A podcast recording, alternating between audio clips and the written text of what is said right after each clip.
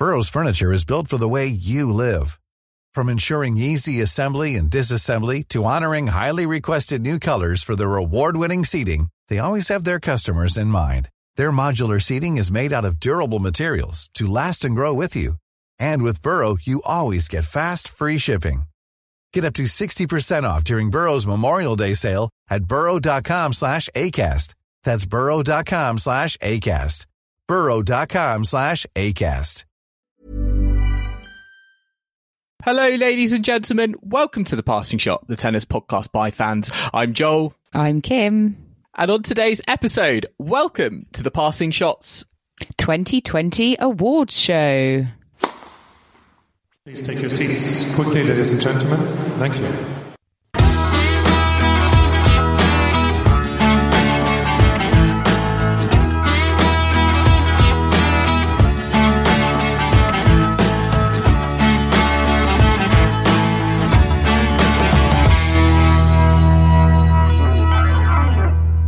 Kim, final episode of the season.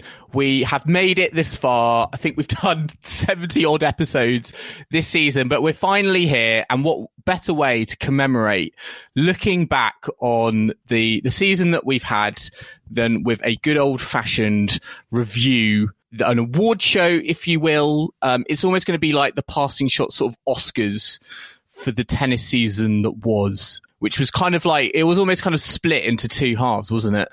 It was. And do you know what, Joel? I am struggling to remember the pre-lockdown part of the season now. I just feel it was such a long time ago. It was a different world. It was a different, it's just a different entity entirely. And I have to say, a lot of, I think, my awards or the things that sprung to mind when I was kind of considering, who I was going to pick, it's all been like the latter part of the season, which is slightly unfair to those that achieved a lot, I think, in the first few months. But, you know, it's just quite hard to think back to normal times, I suppose. But we'll do our best, won't we? We've got about 16 categories for our award show. And this will be our last pod of the season. So we'll be having a nice Christmas break after this one, I think. Yeah, it is a bit funny, isn't it? Because I don't know about our listeners, but I genuinely was struggling a little bit in terms of thinking about all the sort of moments that happened, happened pre-lockdown. Of course, we had the Australian Open, but I had to do a bit of research in terms of thinking about actually what happened across the whole season, because I was thinking, you know, I could just, in the forefront of my mind was all sort of the moments that happened sort of post lockdown where, you know, we're all sort of in this new world. And as a result of that, I think my mind was almost kind of more alert to it. But we've got 16 sort of categories, some serious ones, some fun ones. We're going to go through them from one by one. Listeners, of course, with each category, I'm sure you're going to have your own opinions. We're going to have our opinion as well. I think some of them we are sort of in agreement on, but on some of them we also have split opinions on. So let's get the ball rolling, Kim. First category for our end of season review. We're going to start, I think, most aptly, I think, really for 2020. We're going to start with the award for the WTF moment of the year. Do you want to kick us off? Where are your thoughts? Where are your thoughts on this?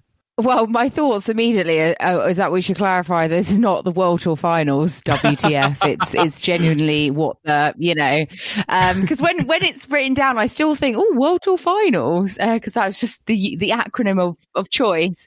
But no, this is our kind of most shocking, most surprising, most unexpected moment of the year award. And I mean, I think this is one of the only ones, Joel, that we're actually in agreement on, because it's got to be the Novak Djokovic default at the U.S. Open. That was the first thing that sprung to my mind. And I genuinely, you know, can't think of another moment that was quite as shocking in that moment. And it was the only moment that we did an emergency podcast for. So I feel it's got to win this particular award. Yeah, you messaged me on WhatsApp to be like, I think we should do an emergency podcast, because it was that dramatic. This was something that it had not happened in a long, long time. You know, doing kind of some research, it was the first time a player had been defaulted from such a tournament since Stefan Kubek at the 2000 French Open. So it just goes to show you that sort of thing just does not happen that often. And the fact that it happened to Novak Djokovic of all people, because I feel like, you know, we were coming out of lockdown thinking, you know, is this guy going to go unbeaten the whole season? Because, you know, I think he was going into that match with Carreño Busta, you know, 26-0. And, you know, genuinely, a undefeated season was on the cards. And I think for me, that's what made it so dramatic, because we felt that we were just heading towards this almost sort of procession that Djokovic was going to get to the final. He's probably going to win it.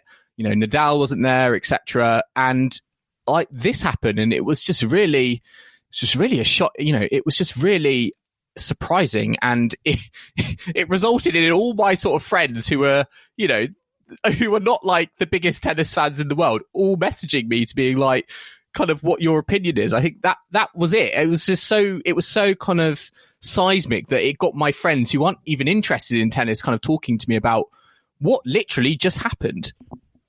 Yeah, and that normally only happens around Wimbledon time, when you have like the non-tennis people in your life suddenly merging into the tennis world and kind of touching base with you on what's going on in tennis.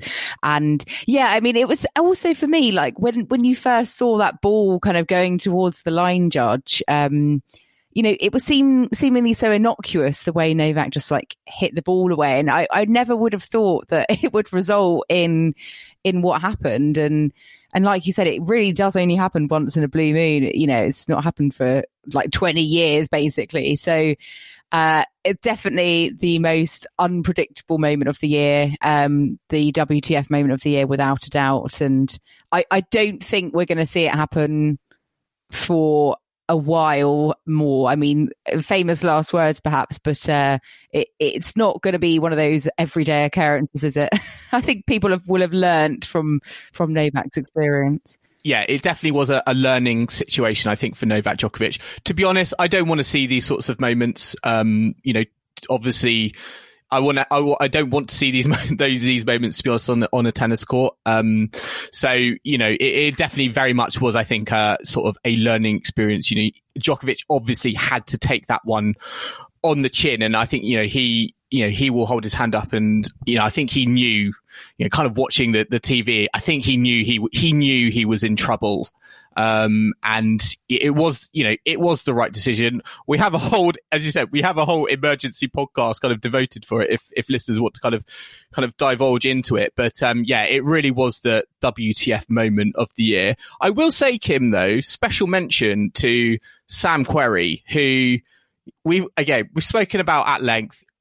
I think that is potentially a deserved runner-up. I mean, the fact that he tested COVID positive, went on the run from Russia, we didn't really know his whereabouts. I mean, again, that was just for me.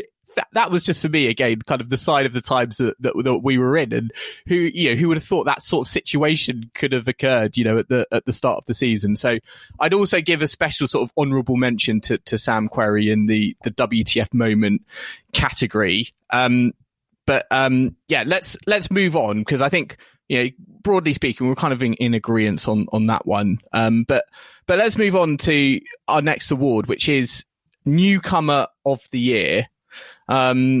So again, where do you stand on this? Who for you was the newcomer of this year's season? Where would you go? Would you go on the ATP side, or would you go on the WTA side?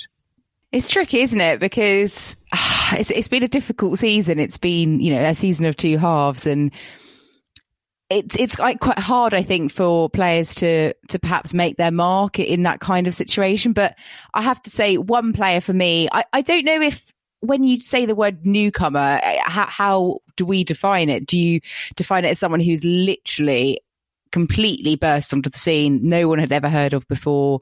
Or do you define it as someone who's kind of making their mark and going up into the higher echelons of the sport? And for me, I guess I kind of was going more on the latter. So I picked someone who perhaps was a newcomer 2019, but I feel has had, you know, a very successful season and really proved their worth even more, I suppose. And perhaps there is a bit of recency bias in my selection because he's done quite well of late. But I went for Yannick Sinner because I think, you know, making his Grand Slam breakthrough by reaching the quarters at the French Open and really being, you know, one of the only players to kind of pressure Rafa, you know, in that first set of their match and really show his genuine talent and abilities and his willingness to kind of engage with Rafa, you know, on the baseline and kind of overpowering him at times. And,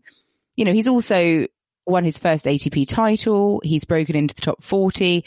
And I think, you know, he's shown quite consistently across the year, actually, that he really is the real deal. And for me, yes, on the ATP side, there were other players that, you know, have perhaps burst onto the scene, like Lorenzo Musetti, for example. But I kind of wanted to give it to someone who, I say give it as if we're some like established authority. Not that they're going to know what we're doing, Joel. Jim, he's going to be so proud that he's received the Passing Shot's Newcomer of the Year award from you. For me, this is the player that, in terms of up and coming, like new talents, he is the most impressive for me. Hence, I've picked him. What about you, Joel? Who have you gone for?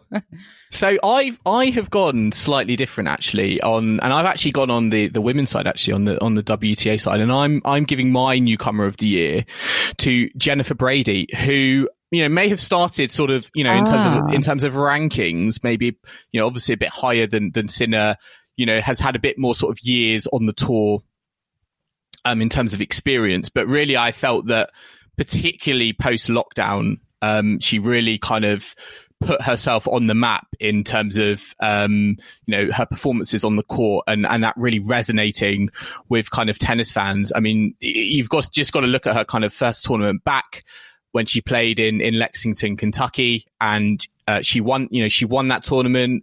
British fans will remember she defeated Heather Watson, she defeated Magda Lynette, and she went all the way through to the final, Coco Gauff, without dropping a set. And she just literally went on this sort of trailblazing run in the hardcourt, almost on the American hardcourts, where she just built herself up as this absolute threat in terms of, you know, how she was playing. And, you know, but particularly for me, something that was so pleasing to watch was, it's just, I think, just her style of tennis, her like sort of all round sort of capability. I just think in terms of, it just was very easy to sort of resonate with fans. And I think for me, that almost kind of culminated at the U.S. Open, where she, despite sort of being ranked, you know, I think she was like the 28th seed, you know, 41st in the world, but you know, she went all the way through to the semi-finals, had a really, really, really good match with Naomi Osaka, obviously the who went on to kind of win the tournament. But really for me, yeah, Jennifer Brady was absolutely kind of fantastic, and probably was one of the best players on the court, kind of, you know, in that sort of new world. I think she was really kind of one of the ones to be like, right, kind of the spotlight is back on tennis, who's going to take the, you know, advantage of that spotlight. And I genuinely think across the ATP and WTA tours, I think Jennifer Brady was probably the one who arguably kind of took it most. No, I think that's a great shout. She had an amazing summer, especially, you know, on those US hard courts. And although she's been around for a bit, like this was really, yeah, like you said, like her coming out party. Exactly. I guess other special mentions, I mean, do we say Iga Swiatek because she, you know, had an amazing French Open, and, you know, you could argue a case for her as well. But I think she's going to come into I'll round up later on, actually. But also Fiona Ferro as well. You know, she's making waves. She's won her first tournament. She's gone right up in the rankings, and you know, got to the fourth round of the French. So she's a name to watch. I was very impressed by her this year as well. So yeah, there's definitely quite a few candidates for that category. So I think we'll go with Sinner and Brady, but listeners, you may beg to differ. Let's move on to our third award, Joel, because we have doubles moment of the year next. So what floated your boat with the doubles? This was one of your choices, wasn't it? I think I might be able to guess. Was it for you, Joel? Was it your faves, Kravitz and Mies, capturing their second straight Roland Garros? No, the doubles moment of the year was it wasn't Kim. It wasn't that. It was when one of them was in a supermarket in lockdown doing their bit. Yay! I think that was. Which one was it? I can't remember. Was it Mies? Oh, I don't know. No, it wasn't that. No, genuinely for me, doubles moment of the year. I mean, I'm talking about this as a British fan. It was Joe Salisbury and Rajiv Ram winning the Australian Open at the very start of the year. I feel like we almost kind of forget that happened because of I think we kind of focus on sort of everything that only happened sort of post lockdown. But I think this is genuinely a moment that was, really, it was just like, you know, this is a very, very good doubles team. And I think like this was the moment where, you know, they really deserved it, based on all the, the poor performances that they've given on the tour.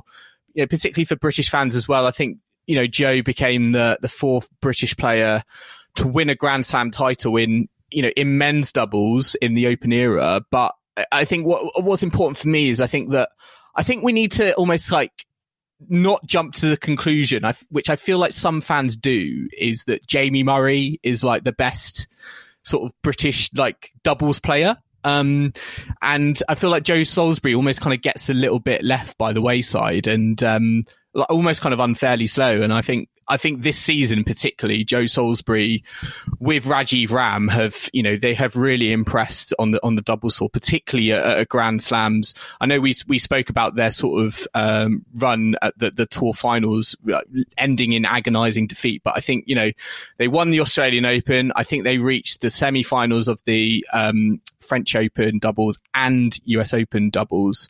So for me, it's got to be Joe Salisbury and Rajiv Ram.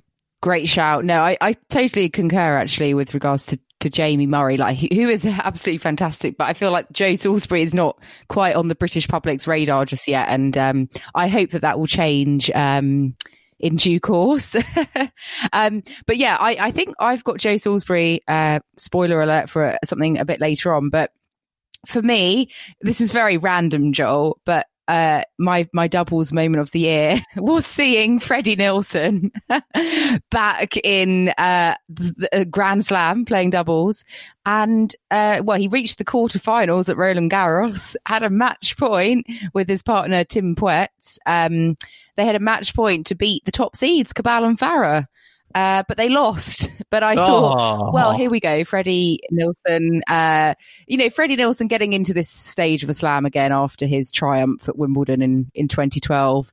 I thought that was absolutely fantastic. And, he's one of my faves. And it's been a while since I've kind of seen him at that level. So, yeah, I thought that was just a personal highlight of my year. I'm sure... There's probably not many listeners out there who would have picked that one. So, or even know who Freddie Nielsen is. Well, yes. I would hope that they know who he is. Danish, finest Danish talent since, we've got, basically on the men's side. I mean, obviously Caroline Wozniacki is amazing. So, the next award, I'll continue because it's British moment of the year. So for me, I've actually put Joe Salisbury down for this one. Salisbury? His winning the Australian Open. I know, I keep wanting to say Joel.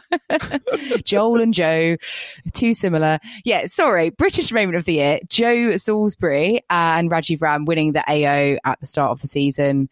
I think that was just absolutely fabulous. And, they've had such a great year generally as well. And, they did very well right down to the last, event in London and, was so close to finishing as top doubles team, you know, number one in the season. So fantastic kind of breakthrough for Joe Salisbury, and I'm hoping they can capture more slams in 2021. But yeah, I know we've had some success, you know, on the singles for the Brits. You know, Heather Watson's won a title, Kyle Edmund's won a title, Dan Evans has done really well. But for me, Joe Salisbury, I had to give it to him. What about you, Joel? Yeah, it's a funny one, because if you think about British moment of the year, if I'm being really honest about it, I don't think there's been that many moments. And I think, as a British fan kind of going into 2020, I think we would have hoped for more moments. I mean, yes, Heather Watson won a title. Yes, Kyle Edmund won a title. But I feel like, when you talk about those players, Joe Conter as well, it didn't really happen for them. I mean, I feel like with Kyle Edmund particularly, it was almost kind of like we're expecting him to lose. I think he went on like 5 consecutive, first round defeats or whatever. So I feel like it was a little bit of a disappointing sort of year for Brits. But I think specifically for one Brit, though, it was a very good season, just kind of overall, I think. And that player was Dan Evans. He reached a career high of 33 in January. And, I think although his record at the slams this year was pretty ordinary given the form that he showed on the tour, at the ATP tour events, he just was very, very solid. I was looking again, in terms of kind of stats. I mean, he won against 8 top 20 opponents in 2020, which is really, really impressive. I think it puts him in sort of the top 5 in that sort of list. And he was just a very consistent performer across the season. The only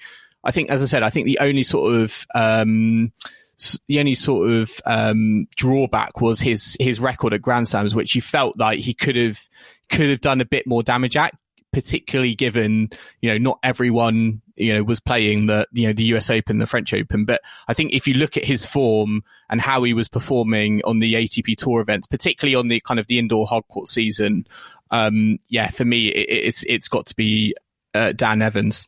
No, I think that is a really good shout. Like, consistently, he's had a fantastic season, did really well in some of the kind of latter tournaments of the year, getting to the semi-finals and coming quite close. But yeah, I think absolutely great shout for Dan Evans there. I'm hoping that, it hasn't been a sort of, what's the word I'm looking for? I think it's been a bit underwhelming. Yes, it hasn't been the best season. I'm hoping 2021 will be much more memorable. I'm hoping Jo Conter can get her groove again at the slams as well. I was just going to say, Kim, she's back with her old coach, so hopefully, they can rediscover former glories.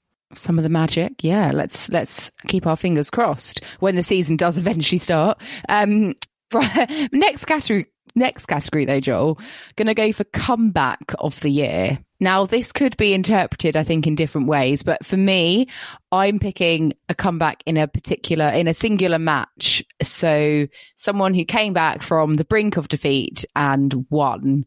And I don't know if you remember or if our listeners remember this match, but it was at the US Open. And it was Kristina Mladenovic, who was easing comfortably through 6-1, 5-1, 4 match points she had, and she lost to 20-year-old Vivara Gracheva, who I have to say I hadn't heard of before, who, came back, made one of the most stunning kind of performances to come back from that deficit to get through. And obviously that was after that match, Mladenovic was quite outspoken about the situation with the bubbles and the hotel, and I think Benoit Paire might have had something to do with that. Yes, because remember, she was trying to blame. She was trying to blame everything, wasn't she? She was literally trying to blame that on everything, wasn't it? Yeah, when really she kind of just had a massive meltdown, and but I mean, absolutely great for Gracheva. I mean, it just goes to show you've got nothing to lose. 4 match points down, 6-1, 5-1 down. You can completely change a match on its head. And that's why I guess we love the sport, because it can just, you know, have some funky scorelines going on like that. So yeah, my marks go to Gracheva for comeback of the year. She didn't want that double breadstick, did she? She absolutely did not want to digest a double breadstick.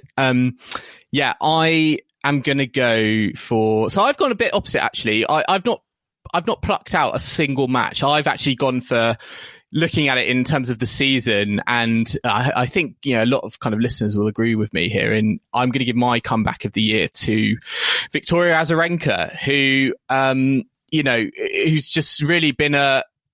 It was just a bit like a breath of fresh air this season. It was almost a bit like, where has this form been for the last few years? Because, you know, over the, you know, since sort of the heydays, I think, of the early, you know, 2010s, she really has, you know, been in situations where we're a bit like, you know, where, you know, why are you here? Why aren't you sort of, you know, top 10, top 5 even, you know, in the rankings, because, you know, it's kind of, I think, been generally felt she's not been playing to, you know, her potential and her talent. But, you know, up until this season, yeah, that I think was kind of the overriding sort of tone. But that I think has changed dramatically, particularly again, since kind of coming out of lockdown. I mean, she won her first WTA title since 2016 at the Miami Open. You know, in terms of the US Open, of course, that was almost kind of a crowning achievement, getting to the US Open final, beat Serena Williams for the first time at a Grand Slam tournament along the way. It really was just a mark of how, I think, how far that she, you know, she's come on, and the fact that she was able to kind of reproduce that tournament. And, you know, a lot has been said about the fact that, you know, her becoming a mum, and, you know, that almost giving her a new sort of outlook on life. And really, I think that has kind of helped her again, just kind of understand, I think, you know, her point, you know, her position. And it's really, I think, really, really helped her. And, you know, she continued that form post US Open. I mean, we had that crazy result against Kenin when she double bageled her in the Rome Open, and then she got to the final in Ostrava as well at the end of the season. So the fact that she got back into the top 15, given that where she was sort of just kind of almost just kind of existing, really, I think that for me was just really, really impressive.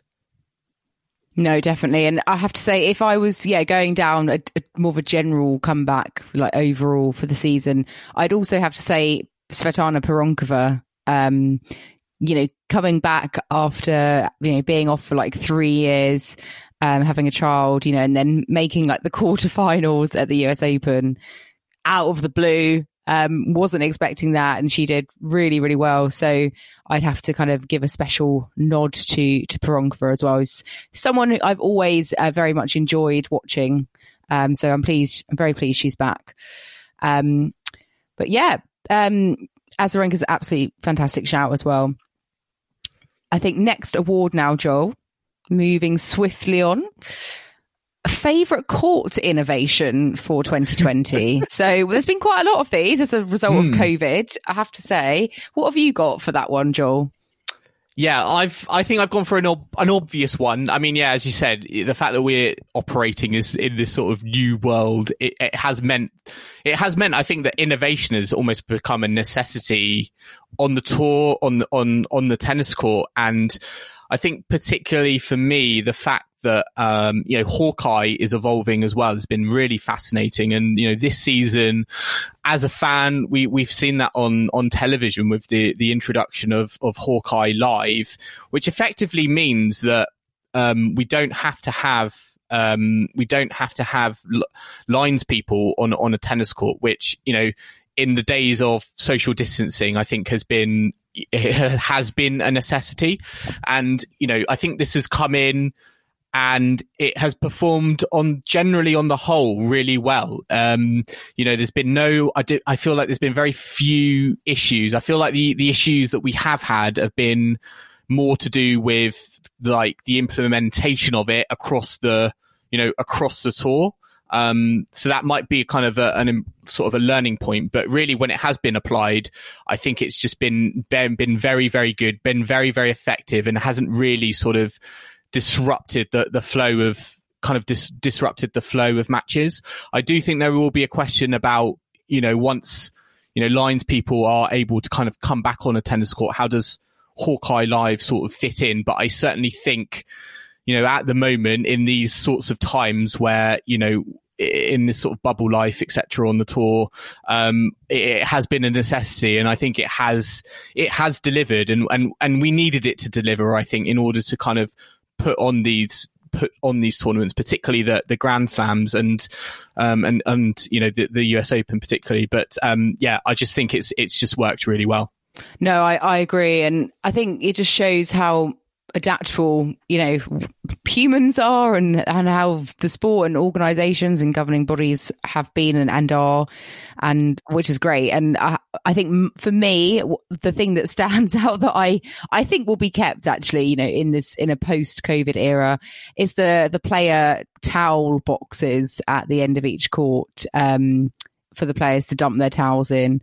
I think that there's been a call for those for a while. I think a lot of people have always thought it was a bit gross that, you know, the ball kids have to kind of handle the player towels and all the, I guess, germs that would be on them in the best of times. So I think that's, for me, it's a big plus for hygiene and getting players to kind of, yeah, just do it themselves. And I think that will stay in a post-COVID world. And yeah, it's simple things like that will, in 10 years from now, will be like, do you remember the days when players had to, you know, ask the ball kid to pass them their towel? You know, that would be unthinkable. Yeah, that felt certainly like a no-brainer, and it doesn't feel like we're going to ever go back to a point where I feel like towel containers won't exist. I think it's, yeah, it was almost kind of like we now look back in hindsight and think, you know, it was kind of almost a little bit ridiculous that like the ball boys would have to get have to put themselves in a position where they're picking up, like, you know, the player towels which have, you know, sweat on, for example. So I certainly think that is something that was, again, yeah, needed, and absolutely it should be here to stay. But Kim, let's move on to our final category before we go to a quick ad break. We've got two more. Sorry, I got ahead of myself. So penultimate category before we go to an ad break. A biggie, I think, because there's been a few of them, but upset of the year. And, you know, I think generally being 2020, we've had a lot of sort of surprising results. But at the same time, I think this is probably one of the few categories we both agree. There was one result that really, I think, took us by surprise in terms of the sort of seismic shock. The seismic shock of it. And what are you going for, Joel? Or do you want me to go? You want me to go first on this one? Or are we in agreement? Yeah, I think we're in agreement. Well, yes, I mentioned this particular player earlier, and I think actually when it was going on, we were recording a podcast, and it was in the middle of the French Open, and it was the absolutely destructive performance of Iga Swiatek over top seed and tournament favourite Simona Halep. Absolutely did not see that coming.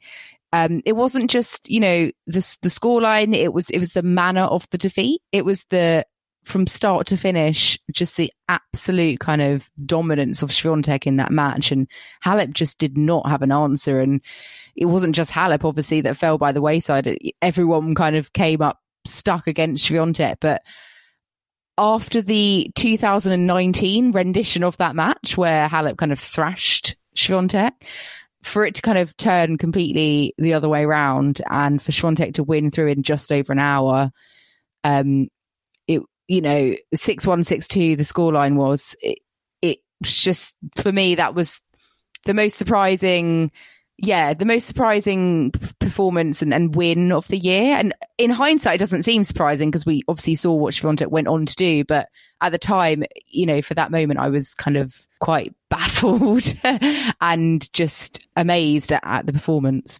I mean, Halep was on a 17-match winning streak going into that match. We genuinely, almost it was a bit like, you know, Djokovic at the U.S. Open. We were kind of going into the tournament thinking, you know, this is Simona Halep's to lose. You know, she was in great form and you felt like she was going to add another slam to her cabinet. She had been progressing through, you know, the first week at Roland Garros pretty easily. And yeah, along came Swiatek and just absolutely, it was a total destruction. I mean, 6-1, 6-2. It was one of those where it was really shocking, but it wasn't, because you know, if you were watching it, the tennis she was producing was absolutely, it was very much out of the top drawer. It was, I think, the fact that she was able to do it against someone, you know, in the caliber of, you know, a Grand Slam champion like Simona Halep, who, you know, she wasn't out of form or anything. She just wasn't able to, you know, play her game. And yeah, that for me, again, that's why I think that was just, it was just an upset that really, I think, we'll be talking about as a really kind of, you know, if Swiatek is able to keep sort of injury free and, you know, is able to kind of keep on the tour, you know, and do her thing and progress. I think we're going to be looking at this match as really kind of the start of her sort of, you know, maybe the start of her dominance on the WTA tour. I genuinely think that's how good she was at the French Open. No, I completely agree. And I mean, there have been other, you know, upsets throughout the year or matches that might have surprised one, but this one was just, you know, Halep was playing really well at the start of the French Open, and I genuinely thought, yeah, who's really gonna beat Halep? Like, she's looking in such good form, and then this just bam came out the blue. So it was really hard for me to look beyond this, and that well, hence we're in agreement. And listeners, you know, what do you think? Are there other matches that, you know, kind of shocks you more? Or I think this one's like just right up there, performances of all time. It really reminded me, just on the performance alone, you know, Halep against Serena in the 2019 Wimbledon final, just absolutely like devastating from start to finish. And, you know, I think it's, you can only kind of sit back in amazement, can't you, when something like that happens. But Joel, we've got one more award before we have a quick break, and on a slightly less excellent note, I suppose, biggest flop of the year is the next award category that we've chosen. Now, this could be, well, it could be interpreted again in different ways, but who have you, or what have you gone for your flop of the year? Yeah, I think there's a few obvious candidates. I'm going to go for something. I'm going to go for a match, actually, that I think will be looked back on as a bit marmitey, in terms of, I think some people loved it, some people, because it had so much drama, but then I think some people hated it. And I think I'm in that category. And I'm talking about the US Open men's final between Dominic Thiem and Tasha Zverev.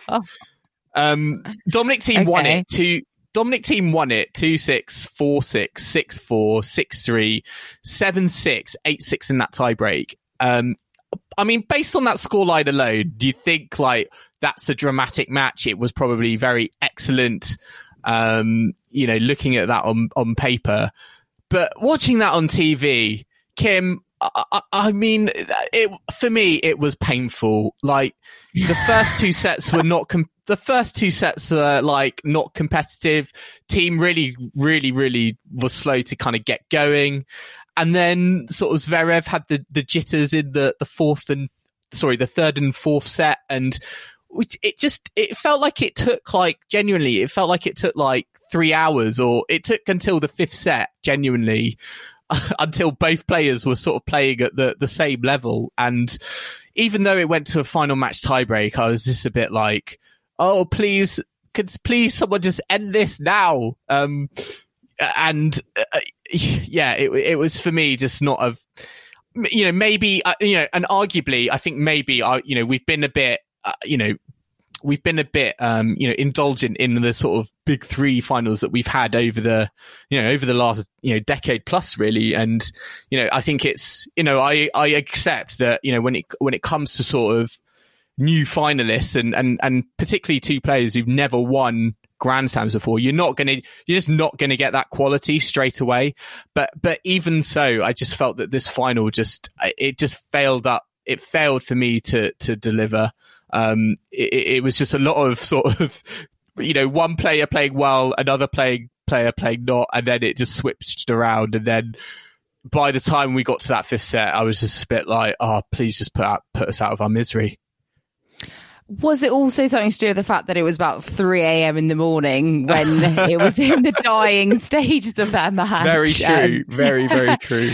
No, I don't think it was quite as late as that, but it was going on a bit, wasn't it? And, you've got to get up early in the morning for work or what have you. But no, I think that match, was quite underwhelming in terms of the quality. And I remember thinking at the time, I could really do with a big three matchup right now. But, I mean, it was good that it was, two new faces, for a Grand Slam final. And, the performances will come. We can't have everything, can we? So, no, that's a good shout. I went for a tournament rather than a particular match, and I just went generally for the Adria Tour, which was pretty disastrous. And I don't want to sort of bash on it or anything like that, but I think we can all agree that although it had the best of intentions, it was a bit of a cock up, and it all went a bit pear-shaped, for want of a better expression, and I don't think it'll be happening again, at least not in the way it was conducted. So, I don't think I've got an awful lot more to say on the matter. I think the Adria Tour... Less said, the better, really, I think. Yeah, perhaps so. And, it was a good education for everyone involved. Let's just leave it at that. And on that note, let's go for a quick ad break. And then do join us again for the second half, where we'll have 8 more award categories to discuss.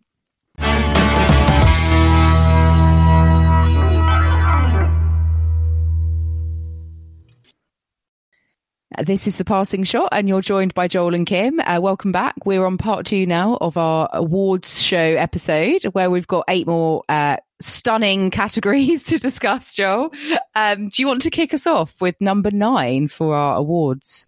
Yes. So our ninth category is a very, very prestigious category, actually. Outfit of the year. Our listeners, you might be aware, we did an episode during lockdown which was fashion faves and fashion faux pas on a tennis court, and again I think this season we have had quite a few. We've had a few fashion faves, but we've definitely had a lot more fashion faux pas. And outfit of the year, I've actually got for you a fashion fave, and I've got for you a fashion faux pas. So for me, my fashion fave is the I really, really liked, I mean this might be quite niche, I don't know if our listeners agree with this, but I'm going to go for, I really, really like Sophia Kenin's French Open Fila outfit, it was from the Made for Played Made for Played collection. I just really liked the pattern and the sort of the combination, really, and I just think it looked really good on Sophia Kenin. And I think Fila generally produced really solid tennis outfits, and I think that really shone through at the French Open. So for me, that was a fashion fave. Very quickly, in terms of fashion faux pas, and I feel like you might have some opinions on this, because this was a big talking point I think at the U.S. Open. It was the Nike Andre Agassi sort of inspired US Open collection, which for me, it just blinded my eyes, if I'm being honest. It was just too like blotchy and all over the place. There's loads of fluorescent colours going on. It just wasn't working for me, and it just looked a bit silly. Yeah, that one was, it did raise a few eyebrows at the time. I do remember. It wasn't my favourite, I have to say. But if we're going to go down the route of fave and faux pas, I hadn't actually come up with a fave because all I could think of was this the faux pas outfit, which I'm going to put in the faux pas, which which actually was maybe the one thing I do remember from the start of the year, and I know we talked about it at the time, but it's Grigor Dimitrov's Australian Open tracksuit, which I don't know if people remember. It was a dark sort of purple, almost looked navy in certain photographs, but a sort of dark purple Nike tracksuit with yellow blobs on it, which he, to be fair, had full credit to him. He wasn't scared. He came onto court wearing the whole caboodle. And I think in small parts, it's all right, but the whole thing together was a bit overwhelming. But I know he's quite into his fashion, so I'll give him his due. But yeah, that was kind of my faux pas of the year. Fave, I have to say, actually, I've really enjoyed Rafa's sort of lilac shorts. Of course, yeah. You did. Well, I just like the dots on his, the lilac and the kind of dark charcoal grey colour.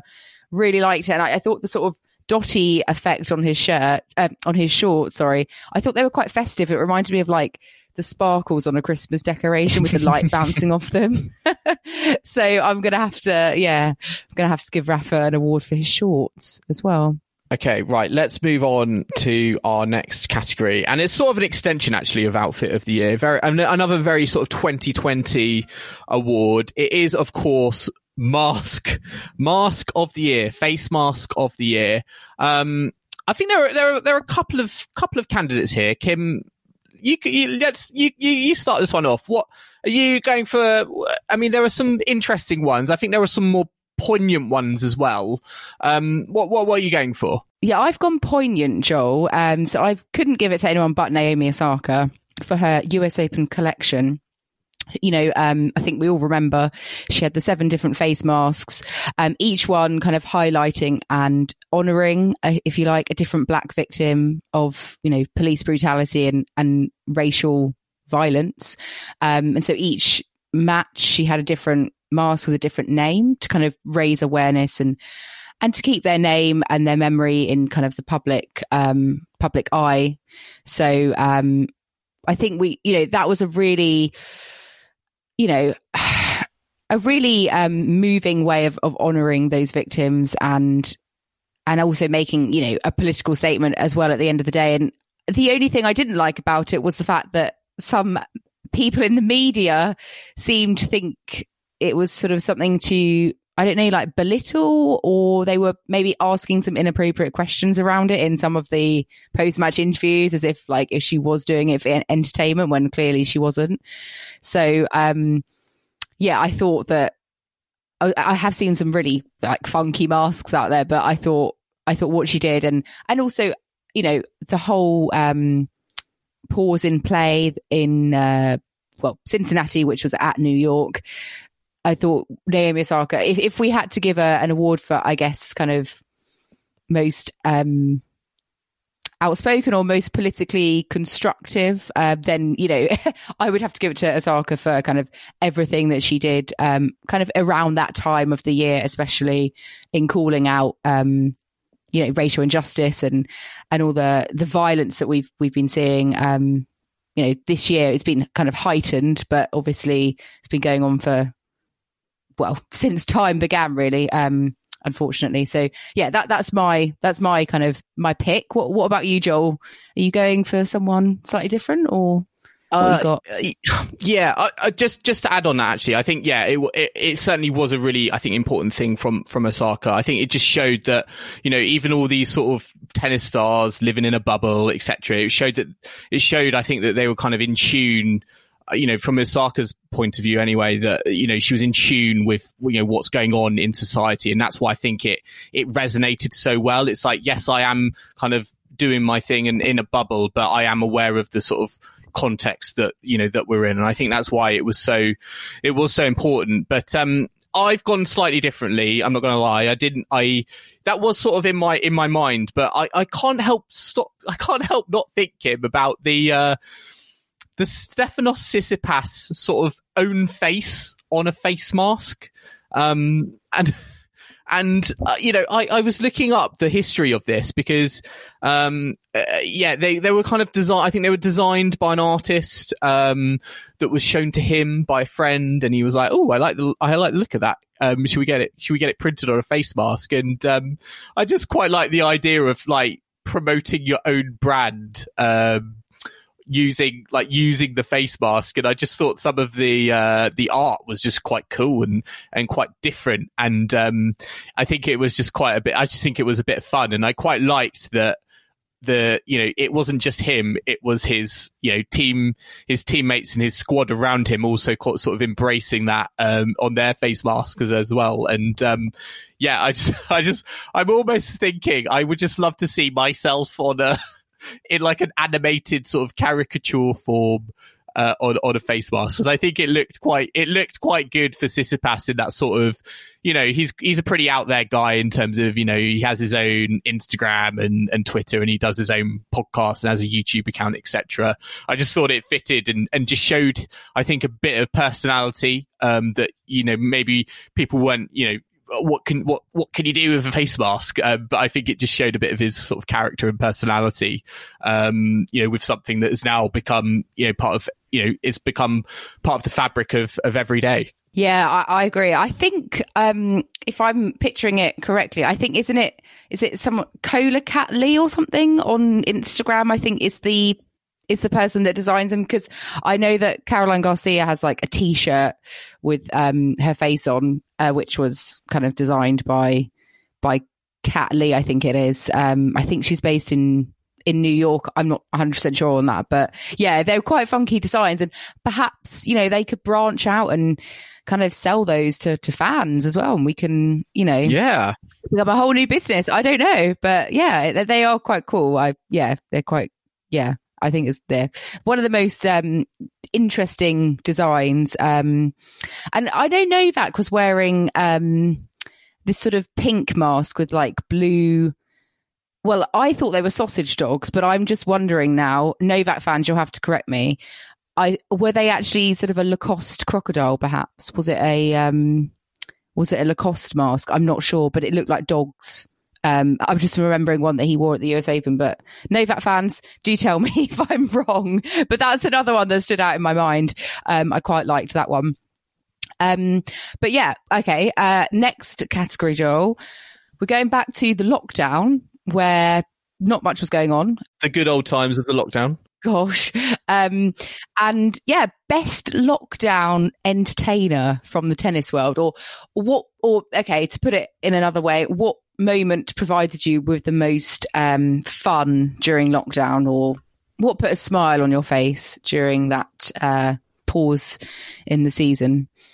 It was a specific tweet actually, and no, it was not from Nick Kyrgios. We'll get onto that in a bit, but for me it was a tweet from Roger Federer where he I think he retweeted a tweet and commented, "I am picturing a merger," and he got everyone excited about this sort of idea that the WTA and ATP tours could combine into one thing. And really I felt that sort of in a lockdown period where, as you said, sort of not much is really kind of going on, and maybe it was the time, if there was one time for something absolutely necessary, I think even to happen, despite how impossible it might be or sound, I think that was the topic, and the fact that a player of Federer's magnitude, of his presence,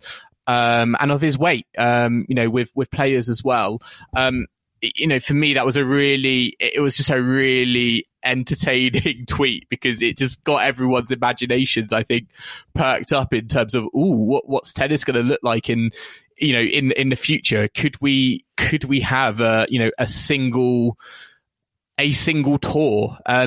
Just at the moment, I've been reading over the last couple of days about golf, and I think it sounds like they are potentially moving towards a world tour.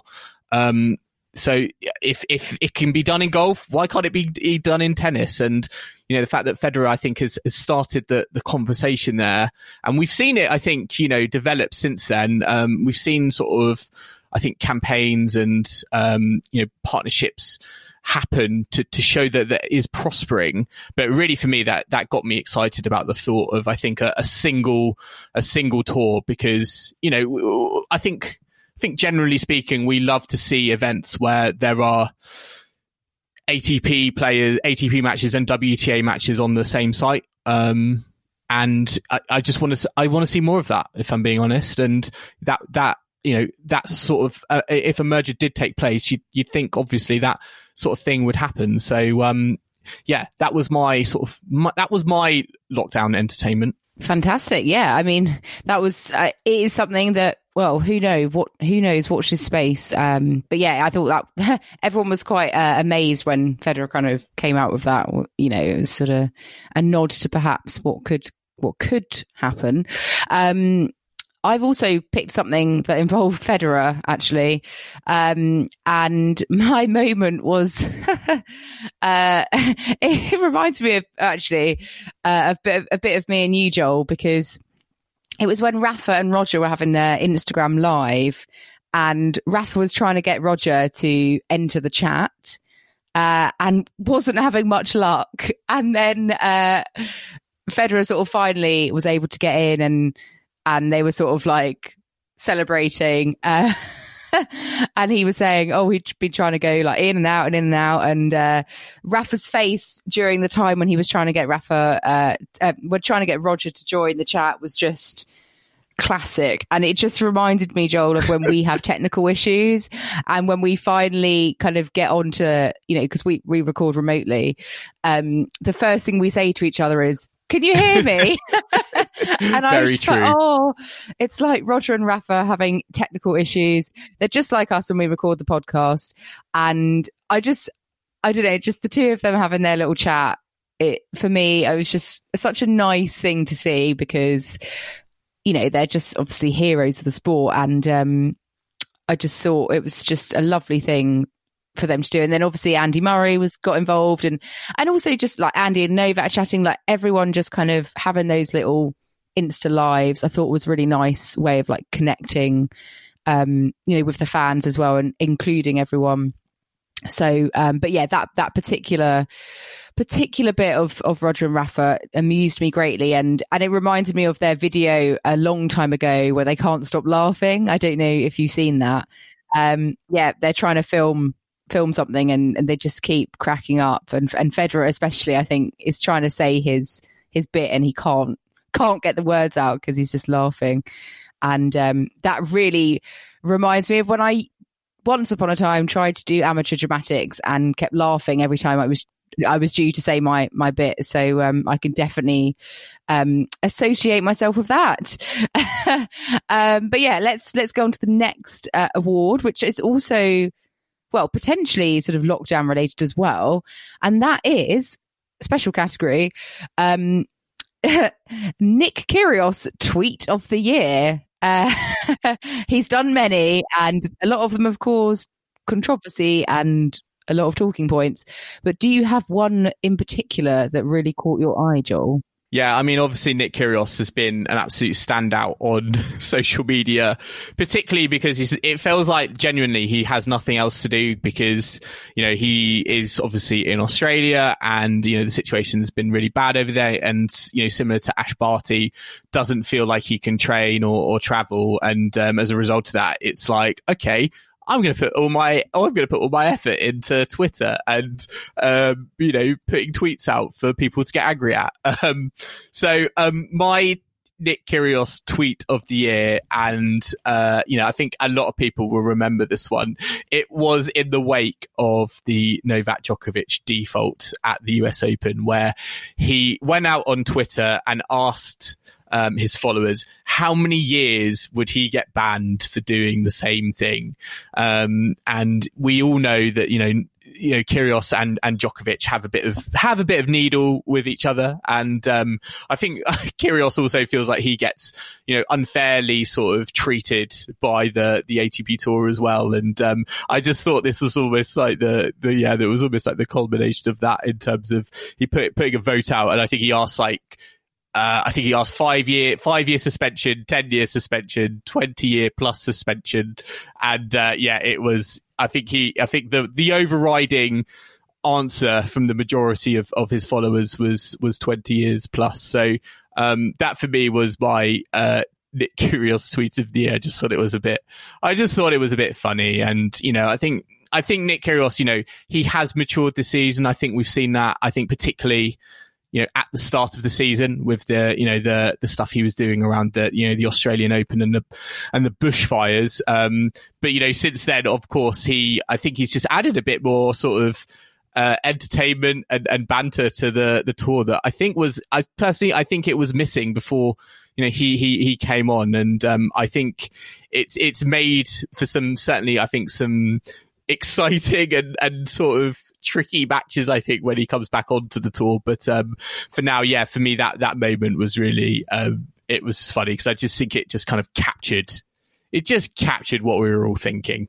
Absolutely. And another tweet that I'm going to pick is, actually one I agreed with Nick Kyrgios on, because I think it was when we were sort of starting to talk about him as being almost the voice of reason in the tennis world. And that was when the Adria Tour was going on, and specifically Tasha Zverev was essentially misbehaving. He was obviously part of the kind of charity event and was supposed to be, I think, self-isolating once he'd got home, and then he was sort of caught on social media out and about socializing, and Nick Kyrgios basically was calling him out about it. And then Boris Becker got involved and was having a go at Nick Kyrgios for being a rat, basically, and saying that, anybody telling off fellow sportsmen and women is no friend of mine. Look yourself in the mirror and think you're better than us. Don't like no rats. Basically saying that Nick Kyrgios, I don't know, wasn't entitled to an opinion because wasn't entitled to commenting on his fellow players, even though they were, not following the rules. And then, Kyrgios sort of responded saying, "Oh, for goodness sake, Boris, I'm not competing or trying to throw anyone under the bus. It's a global pandemic. And if someone is as idiotic as Alex to do what he has done, I'll call him out for it. Simple." Which I have to say, I can't disagree with Kyrgios there, because, it's absolutely fair play. Zverev was not doing what he should have been doing. And yes, Kyrgios certainly has had moments where he hasn't behaved as well.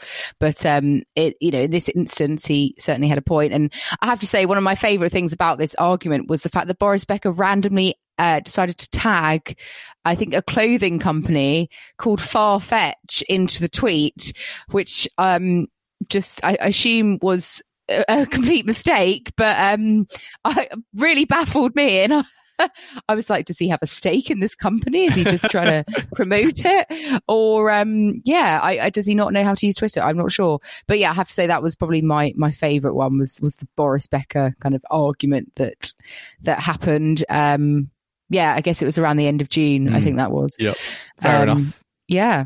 I mean, that is serious. I mean, I feel like there's been a lot. We could have probably just done a podcast on Nick Kyrgios tweets, probably, of tweets of this year, tweets of 2021. Who knows what he's going to say next year? But I really do look forward to seeing him back playing tennis on the tour, because he is such a talent, and there's going to be some interesting matchups coming up, given the sort of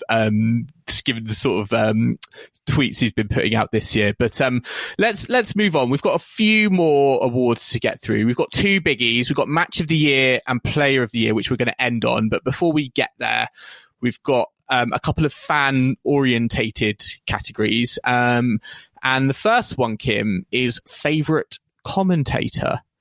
Obviously, commentary, a big part of the fan experience, particularly in lockdown. Interestingly, I've been watching, all kinds of sport over, over the last few months, and now you can almost kind of get matches, so you can watch sports without commentary. But I mean, just kind of speaking in tennis terms, who for you is kind of your favorite commentator or favorite commentary team? Who would you love to have for your sort of whenever you kind of sit down on the sofa and you put on the tennis? Oh, that's a good shout, because there's so many good commentators, actually, I have to say. I was really impressed with this is the person I'm going to say is my kind of favourite or most impressive of the year, if you like, was actually listening to 5 Live radio, and during the US Open they had Naomi Brody on, not every day but just kind of every now and then, and I thought that was really nice. I thought she had such a good insight into the game, and because she, you know, is still a current player, I think it just adds like another depth to the conversation, a lot more relevant insight, and I think she can really give really good perspective on especially players who are kind of lower down in the rankings and kind of really struggling.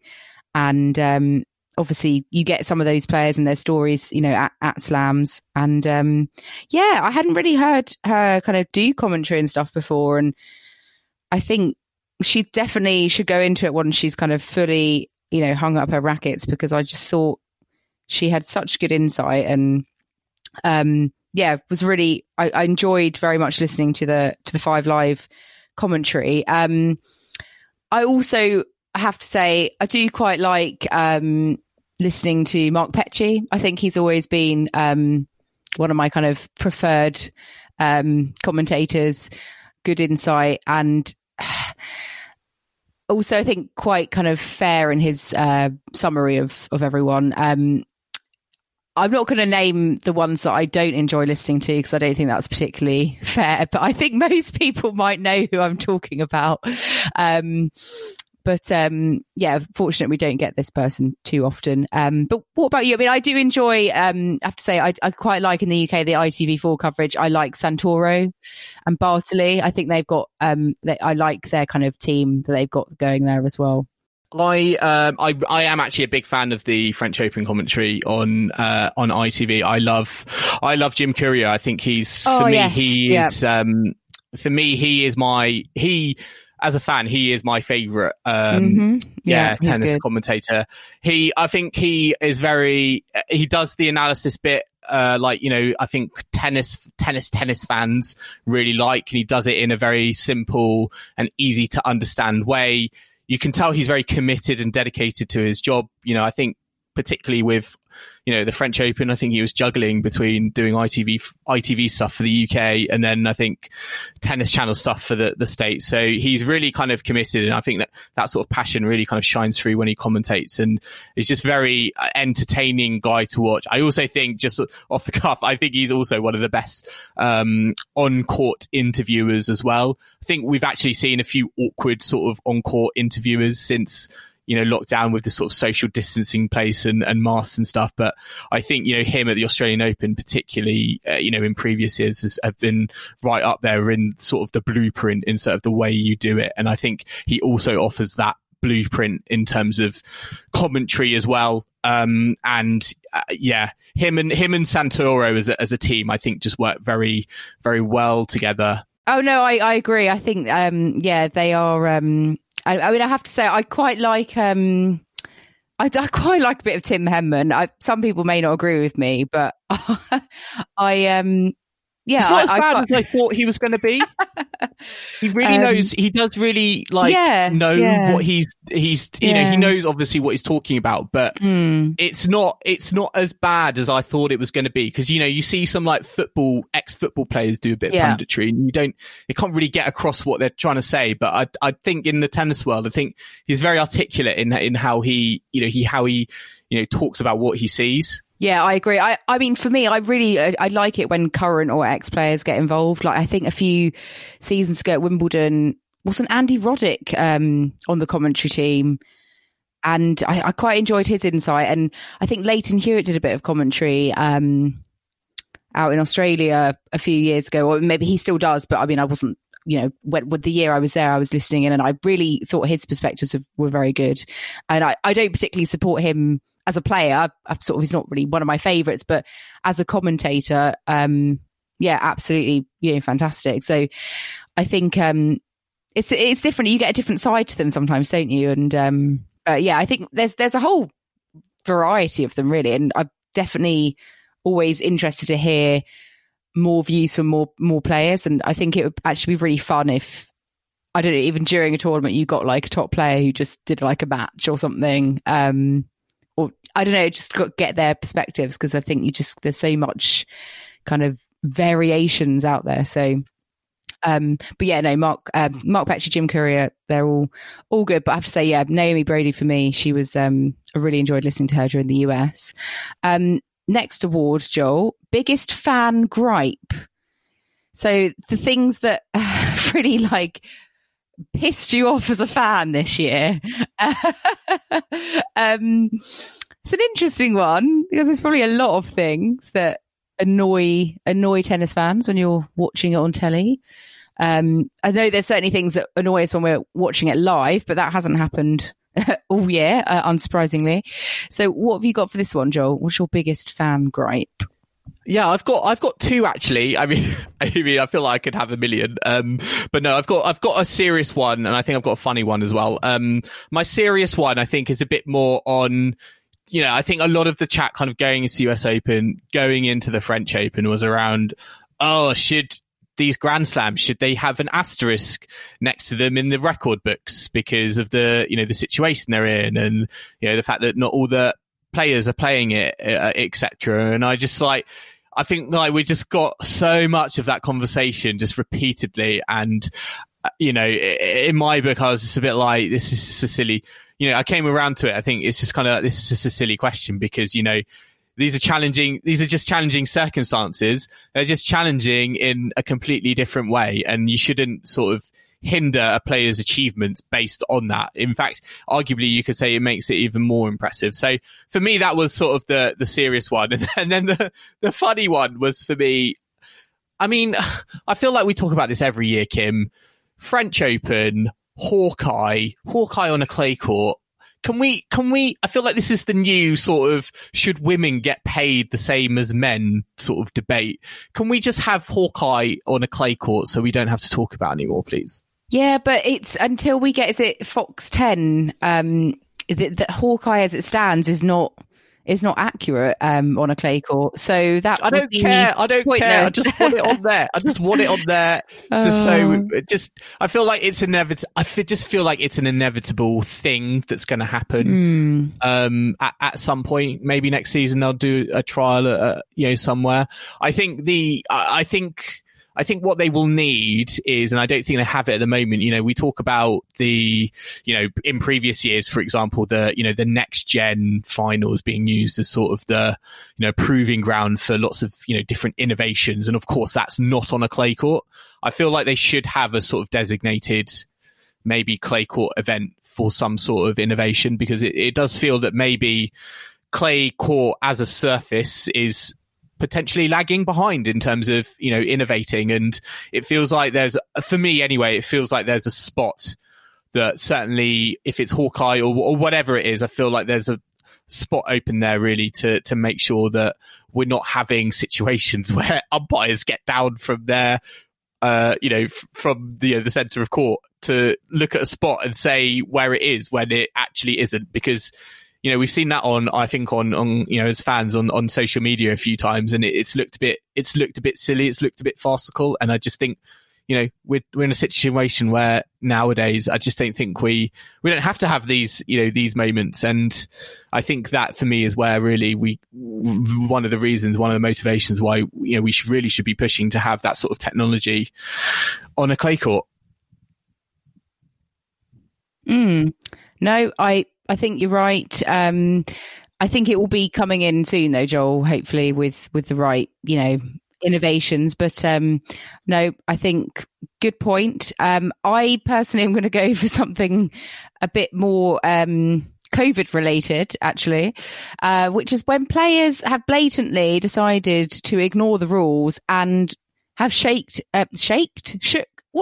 What's the past? I don't know how to say it. Have shaken each other's hands at the end of the match. Yep. When you're supposed to do a racket tap. And we've had instances where players have just decided to ignore that, and they've like done a massive hug, or they've just like, yeah, touched hands. Even a fist bump, to be honest, annoys me because I'm like, you know, your racket's there, tap it, don't touch fingers. I know they're getting tested regularly, but you know, it's kind of just the point of it, isn't it? So that's my one.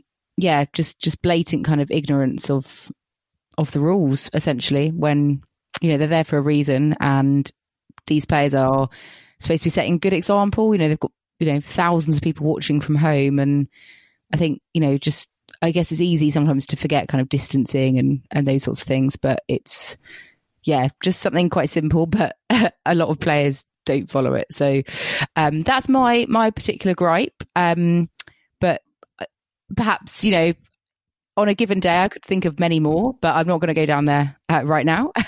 We're going to end on a good note.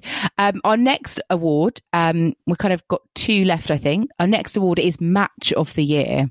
Oh, so, a big one. Yeah, it's quite a tricky one. Is there one particular match, Joel, that you absolutely would have to say, hands down, that it's the most memorable, best quality, high drama match that you can recall from 2020? I mean, I think we were a little bit spoiled for choice, actually, in terms of, you know, across the ATP and WTA tours, in terms of, you know, really entertaining matches as fans across the, you know, the whole season.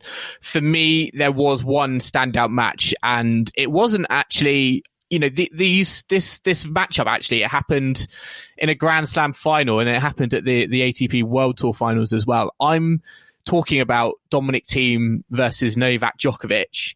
And I think, you know, I think for some listeners, it will be, okay, is it the Australian Open final, which went to, you know, 5 sets, and, you know, Novak Djokovic won it after being 2-1 down? Or is it the ATP Tour finals semi-final, where Dominic Thiem won it in a final set tiebreak? And for me, it is the ATP Tour Finals semi-final that we had recently, with Dominic Thiem winning 7-5, 6-7, 7-6, with that mammoth tiebreak in the middle, which, Kim, you were just kind of like, I think we were talking about it, you were just kind of, watching it, and then you were flicking between channels, and it was still on because it lasted for so long. But really, for me, that match was an absolute, it was just quality from the first point, and it was a really impressive showing, I think, from Dominic Thiem, not to let his, you know, his head drop after that second set wobble where, as I said, he lost that tiebreak 12-10, and then to come back in, as I said, in that third set tiebreak, to come back from love 4 down, it just showed you, I think, in a nutshell, really, how far he has come on this season. And I think, you know, at that moment, I think what was really important about that win was the fact that, you know, I think there were probably going to be some doubters in terms of, yes, he had won his first Grand Slam at the US Open, but did he beat any of the big three to do it? No, he didn't. And I think at the Tour Finals, he really kind of showed by the fact that, you know, he beat Nadal, and then in the group stages, and then beat Djokovic in that semi-final. It really did show that he really belongs. And, you know, we've spoken before about his positive head-to-head record against the big three in recent times, and yeah, that semi-final for me was just, it was just breathtaking, and it was one of those matches where you did want a capacity crowd there, because it was just a marvel to behold, and it was dramatic to the last point. And, you know, Novak Djokovic, I think, you know, said in his press conference, look, he was 4-love up, and he couldn't do anything about it. Dominic Thiem just found a level that he could not live with. And, you know, for Novak Djokovic to say that, it just shows you, I think, how well Dominic Thiem, you know, what his level is at, you know, coming to the end of 2020 and going into 2021. Absolutely. That was a fantastically dramatic match, especially that tiebreak.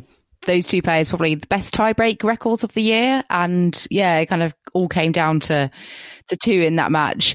I'm going to pick a match that also involves Novak Djokovic, but but not for, I guess, the right reasons, perhaps. Ones that Novak fans may not want me to talk about again, but that would have to be the French Open final, Joel. As a Rafa fan, I couldn't pick any other match from this year. Obviously, Rafa won his 13th French Open title and produced like the performance of his life in conditions that were probably the toughest of all Roland Garros's previous, and just he pulled out of the bag absolute big time and it surprised us all, actually, because, you know, you think Rafa couldn't surprise us anymore because he's achieved so much, but he just absolutely amazed me in that day. I was so proud as a fan, and he just completely outclassed Djokovic, which is just very rarely happens. And I just, that has absolutely got to be my match of the year. But I would just say on a performance level as well, Swiatek against Halep would be right up there as well. But obviously I've kind of already covered that earlier on. And also performance-wise as well, the two women's semi-finals at the US Open, fantastic stuff. Yeah. Kim, I'm just going to say, I'm not going to lie, my flop of the year was very close to being that Nadal Djokovic match, because I personally didn't think it lived up to the billing. I thought, you know, I think we were going into it thinking, is this, you know, the time Djokovic is going to beat Nadal, in a French Open final? Is this going to be the, you know, the transition that we were expecting? And No, it wasn't. And it didn't really go, I think a lot of people were expecting a big tussle over 5 sets going 5 hours, really expecting sort of, really kind of draining match for both players. But for me, it just did not materialize. That it's funny because, for me, that was very much a close runner-up for flop of the year, because it just for me it just did not live up to the billing of the Nadal Djokovic rivalry. I think you're just a closet Novak fan, aren't you? That's why you're just bitter. Okay. I totally agree that. I don't agree with you, but I know that I'm biased somewhat as a Rafa fan, so obviously that match is going to be like high up on my list. I totally am aware of that. Let's bring on, that brings us on to our final award of the year, which is Player of the Year. Quite frankly, who has been your overall Player of 2020? It's really hard, that one. I think it's there's been a lot of candidates for this one. I mean, I'm going to throw a few out there, but it's really hard, isn't it? Because of the lockdown, because of the season being quite bitty. A lot of players have only sort of played a few tournaments. It's quite hard to get an overall kind of comprehensive answer. But for me, on the men's side, it's got to be Novak Djokovic. Or Dominic Thiem, because Djokovic, for the most part was completely unbeaten, and even, he had a couple of defeats towards the end, but, he still, obviously won the Australian Open, it was still just showing another level of tennis for a large part of the season. And it's hard to sort of go beyond him when he was so dominant for the vast majority of the season. It was only at the end when he sort of put his foot off the pedal a bit, I think. But Dominic Thiem, perhaps level with him, you could say, for winning his first slam, getting to AO final, obviously ATP finals final, performing at such a consistently high level, and really, I think, putting himself in that top 3 for contention at slams.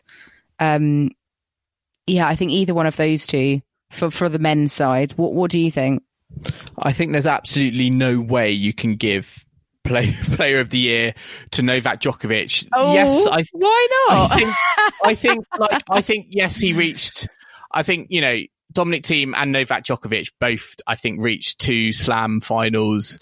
But I just can't, in my book, you just can't give player of the year to someone who got defaulted at the US Open, in my opinion.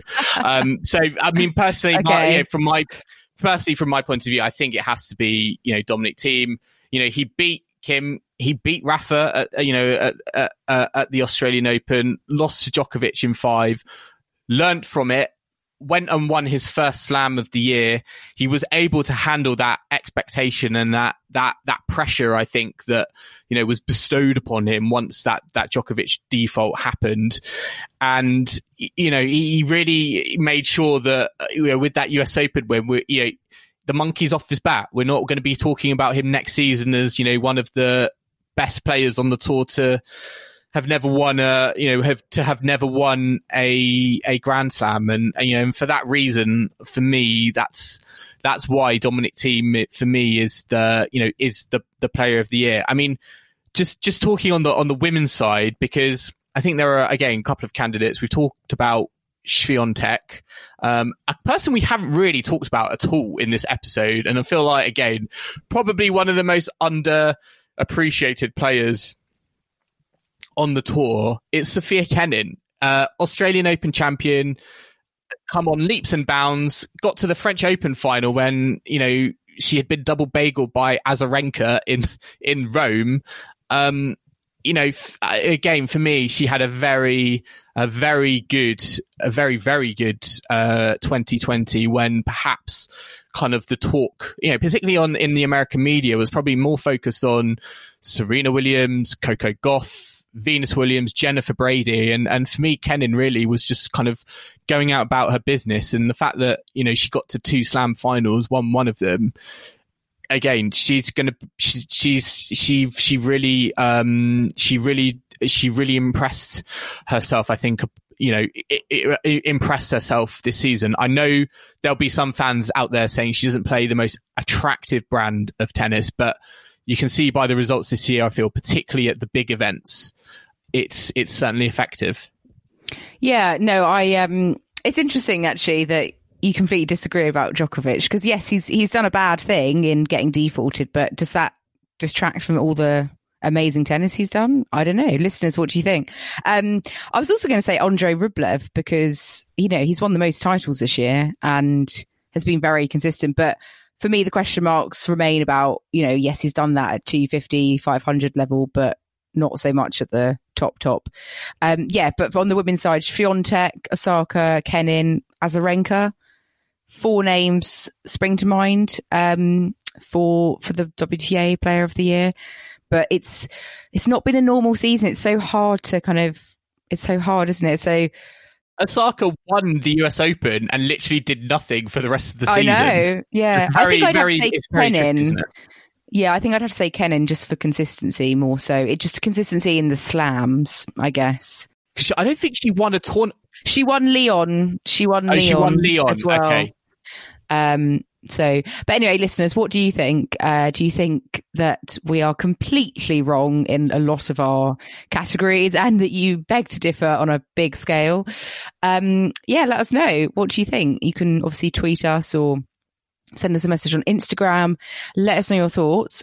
We hope you've enjoyed our sort of slight roundup of the year and our sort of thoughts and highlights, I guess, on what's happened. It's a bit of a weird one, isn't it, Joel, to kind of quantify and discuss. But I think hopefully we've done our bit to kind of bring it justice in some way. Yeah, I think if you're going to have to summarise the 2020 season in line, it was just a bit of a weird one, wasn't it? And we saw that in terms of how that played out in terms of the tennis. So I hope, listeners, you've enjoyed listening to The Passing Shot this season.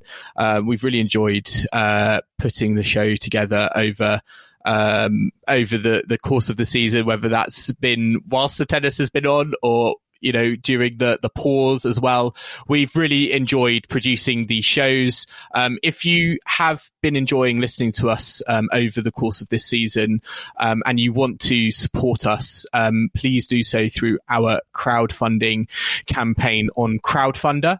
We'll put the link in the description. But essentially, if you want to support the show and help us thrive in the 2021 season, please, if you can, if you are able to donate, that would be of a real help to us.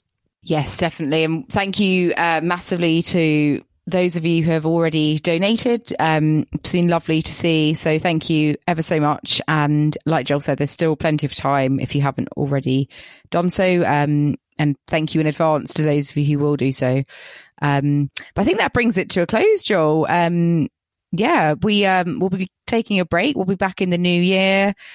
Obviously, we hope the tennis will be underway shortly after the new year, and we'll be not there physically, but there in spirit to cover it.